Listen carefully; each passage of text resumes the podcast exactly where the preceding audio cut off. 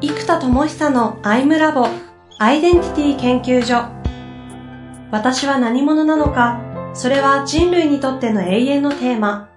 15年の歳月をかけ開発された統合された究極の私と出会える技術アイミング。不確実性の時代を生きる次世代リーダーのためにアイデンティティの本質について語り尽くします。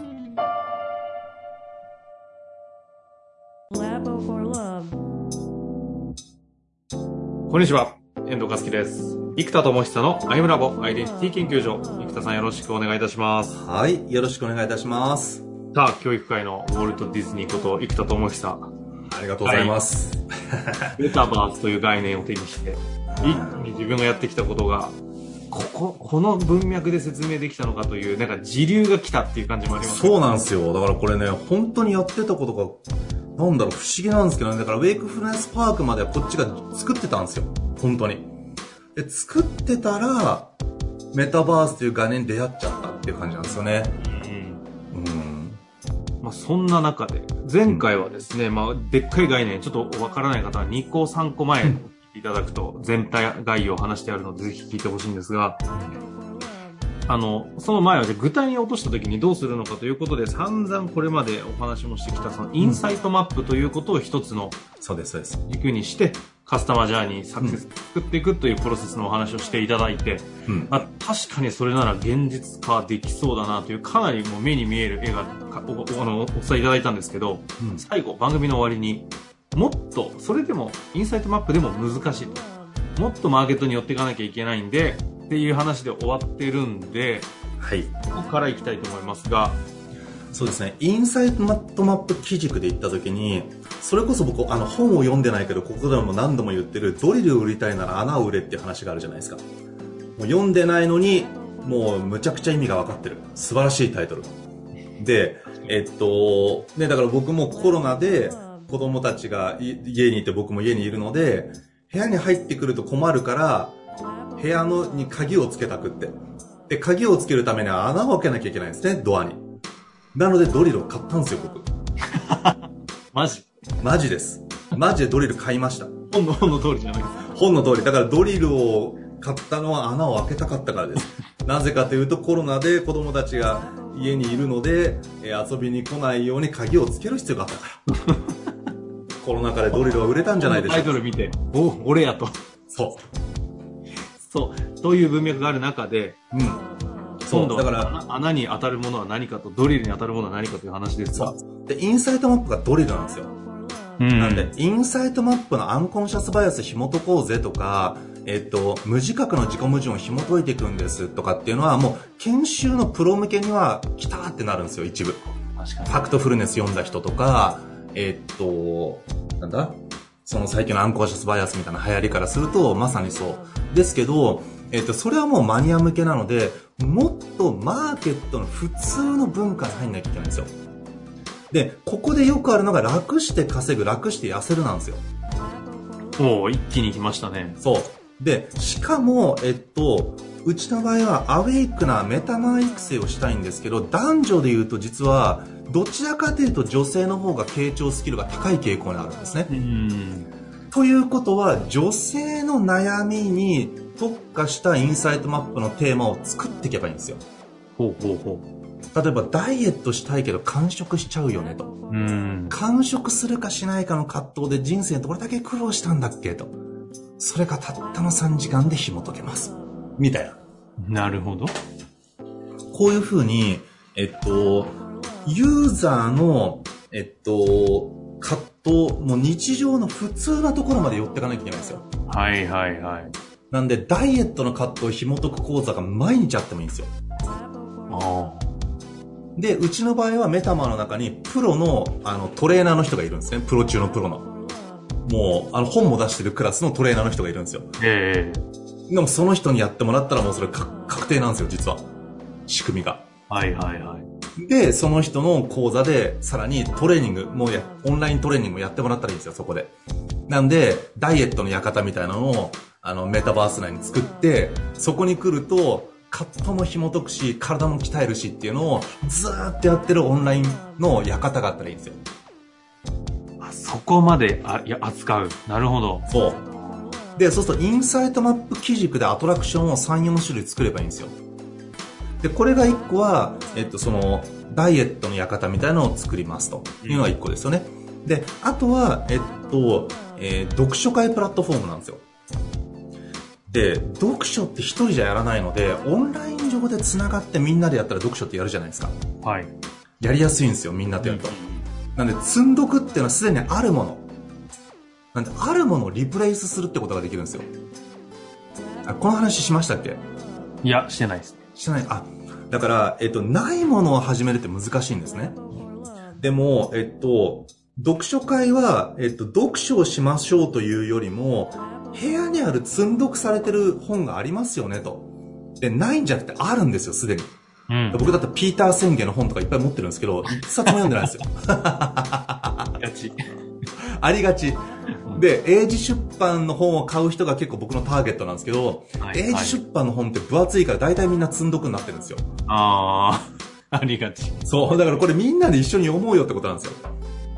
で、そうすると読んで落とし込むのにインサイトマップを使っていくと、本の内容をインサイトマップにマッピングして、そこから先はまた人それぞれがマッピングすると、むちゃくちゃ気づきになるんですね。なんでこれはインサイトマップを使って読み解くっていうコンセプトで読み解くっていうワークショップを作ってるんですよ。ちょっと待って、これ話、すっげえ昔にちょっとしたことあるかもしれないですね。そうなんですよ。むちゃむちゃ前の話じゃないですか。もうだいぶ前から復活しました。読み解く。がしますね。そう。で、これができるんですよ。はいはい。で、えっと、そうすると、えっと、アマゾンが本から始めたように、えっと、つまりオピニオン層なんですね。えー、釣りの本を買う人は釣りのグッズをいずれ買う確率が高い人たちなんですよ。なんで総合デパートに展開するためには本の読者層を集めることがオピニオン層を集めることになるっていう発想なんですよ。ということは僕ら全く同じ作戦を取ればよくって、本を売るところは Amazon でいいんだけども、本をカスタマージャーに考えると、えっと、本を買って積んどくしてると、カスタマージャーに失敗じゃないですか、これ。カスタマーサクセスしてないんですよ。うん、なので、読むところを支援するってポジションをしていくわけですよ、うちは。そうすると世の中で積んどくになってる本がどれだけあるのかと。多分売れてる本の7割ぐらい読まれてないんじゃないか説ぐらいあるんですよ、僕の中で。まあ、それ言い過ぎかなでも半分ぐらい読まれてないですよね、きっと。いや、そう、あの、隣の、そ、そこの本棚見てもそう思いますね。いや、ほんとそうなんですよ。ってことは、これも本がかわいそうだと。はい。みんなで読んであげませんかと。いう仕組みを作っていくと、えっと、そこで流れるので、このプラットフォームはリーダー、リーダーリードっていうプラットフォームなんですよ。うん。リードはリード。なんでリーダーリード？リンダリンダみたいな音なんだね。で、ここを みんなでやっていくと、そこから読み解く仕組みになってくるんで、プラットフォームがでかくなるんですよね。うんうんうん、ということで、こういうインサイトマップを売るんじゃなくって、本を読んだら理解して使いこなしたいよねにインサイトマップが挟まっていく。とか、ダイエットしようしようと思ってるけど結局サボっちゃうよね、やらないよね、にインサイトマップが入っていく。とか、あと習慣をやろうやろう思ってサボっちゃうとか、みんながありがちな日常の葛藤。で、ここででかいのが転職するしないなんですよ。うん。うん、うん。独立するしないとか。なんで、この辺にグッと入ってインサイトマップをやっていきますと。で、そうするとキャリアの葛藤を抱えてる人っていうのは、うちのマーケットのイノベーター側のターゲットになりやすいんですよ。つまり自分の人生に変革を起こそうとしてるんで。もう大きな岐路じゃないですか。うんうん、で岐路に立ってる時点で変革者なんですよ、実は。人生が大きく変わっちゃうんでね。で、その人たちの中の20%ぐらいが実は自分も困ってたから人を支援したいってなる人たちなんですよ。なので実はキャリアの葛藤に思いっきりダイレクトが入る。で、そうすると、前から言ってるインサイトマップを使ってキャリアの葛藤を紐解かれると誰がブーストされるんだっけ？って考えると、えっと、人材紹介会社なんですね。その人が転職するって決まったら紹介できるんですよ。でも登録してる会員が10万人いた時に、実際転職してくれる人って少ないわけですよ。でも例えば1000人でも転職してくれたら300万だとすると3割で1000万の人が。で、そうすると30億円になれるので、10万人いて、そのうちの1000人毎年転職してくれれば30億の会社作れるんですよ、転職会社って。なので、登録会員を転職すると意思決定してくれれば支援できるんだけど、転職するかしないかよくわかんないグダグダしてる人が来て、やっぱりしませんとか言うわけですよ。紹介して内定取ってやっぱやめますとか。やめてよってことなんですよ、彼らからすると。そうね。だからそこで転職するしないをしっかりと事前にインサイトマップしませんかってなると、そうすると10万人とか20万人の、えっと、会員データベースに打ってくれるわけですよ。で、転職するってなったら彼らハッピーじゃないですか。ってやると、いきなり自社が何十万人にリーチするのは大変なんですけど、じゃあ、10万人のデータベース持ってる転職支援会社なんてもう山ほどあるじゃないですか。そこと10社組んだら、ね、100万ユーザーにバッといくわけですよ。で、ここで、えっと、ワンオンワンセッションの体験チケットとか用意してやってもらう。で、お金は彼らが持ってくれればいいんですよ。っていう仕組みをね、やっていくとね、一気に何百万人でバカーンと広げられるじゃないですか。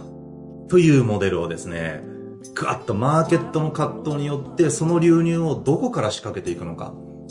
っていうのを今バーッと設計して一気に。だからダイエットだったらねそのフィットネスクラブの会員さんにやってもらってもいいんですよ。確かにね。そうするとカスタマーサクセスするじゃないですか、はい、登録したけどサボっちゃうからやめちゃうんですよ。解約しちゃうんですよみんな。だからサボらないようにしたいのにお金払ってサボっちゃうんですよフィットネスってみんな。だから解約されちゃうのでやるかやらないかをやりたいから払ってるから紐解いたらやるんすよほとんどの人は。そう。だからそういうことをやっていくとすでにそのマーケットにある会員データベースを持ってる会社と組んでいく。でうちがインサイトマップセッションを提供することがその会社をブーストするような組み方をする。うちに紹介してくださいねじゃなくてその人たちをブーストする仕組みにしなきゃいけないんですよ。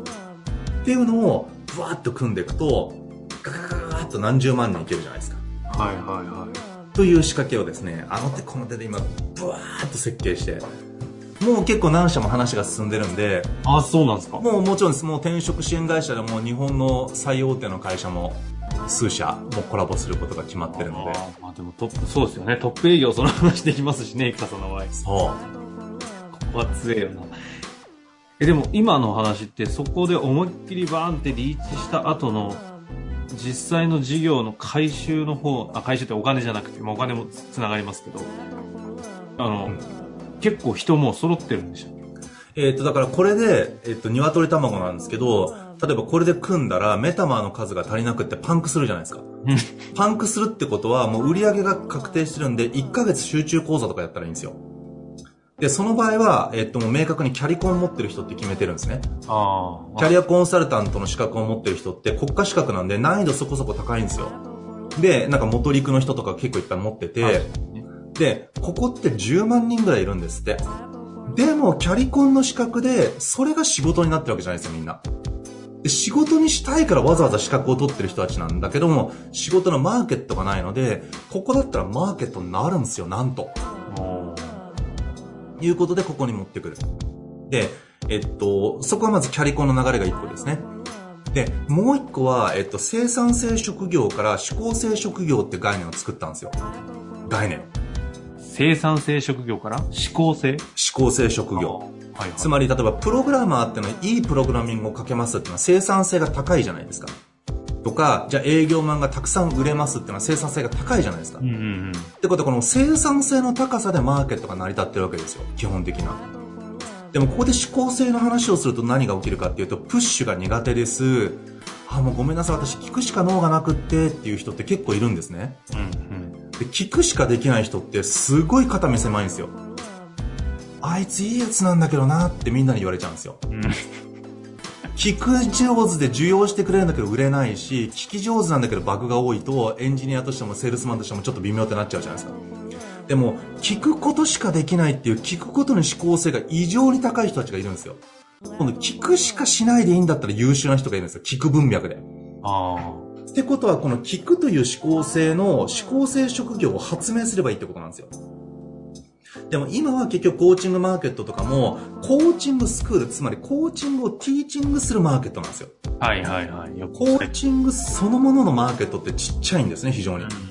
ワンオンワンのマーケットって。なので、ここをちゃんと指向性職業としてインナーツアーズでこのメタバース内でもうバリバリ広げたいんですよ。で、そうすると売り先を先にマーケット作っちゃう。つまり人材開発会社と組んじゃって、もうアホみたいにセッションの数が来ちゃいますと。だからもう2ヶ月でもう戦力化してくれってなると。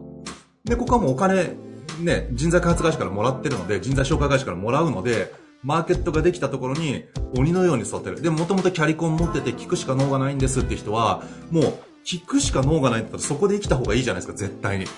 そういう人たちって聞く以外で挑戦っていうか難しかったんで、思考性として、もうそれだけでいいんだったら喜んでも人と本当に向き合って聞きたいんですって人いっぱいいるんですよ。でもこの人たちが今、社会では活躍の場がないんですよね。なので、かつキャリコン持ってる人もいっぱいいるわけなので、ここの層の人がぐわっと来てくれると、もう一気にこれがバーンとマッチングするんで、ぐるんぐるん回したろうっていう仕組みですね。なるほど。いきなりちょっと事業化モードの話になりましたね、ここからは。そうですね。なんで、こっからさらに、えっと、もうぐんぐんぐんと。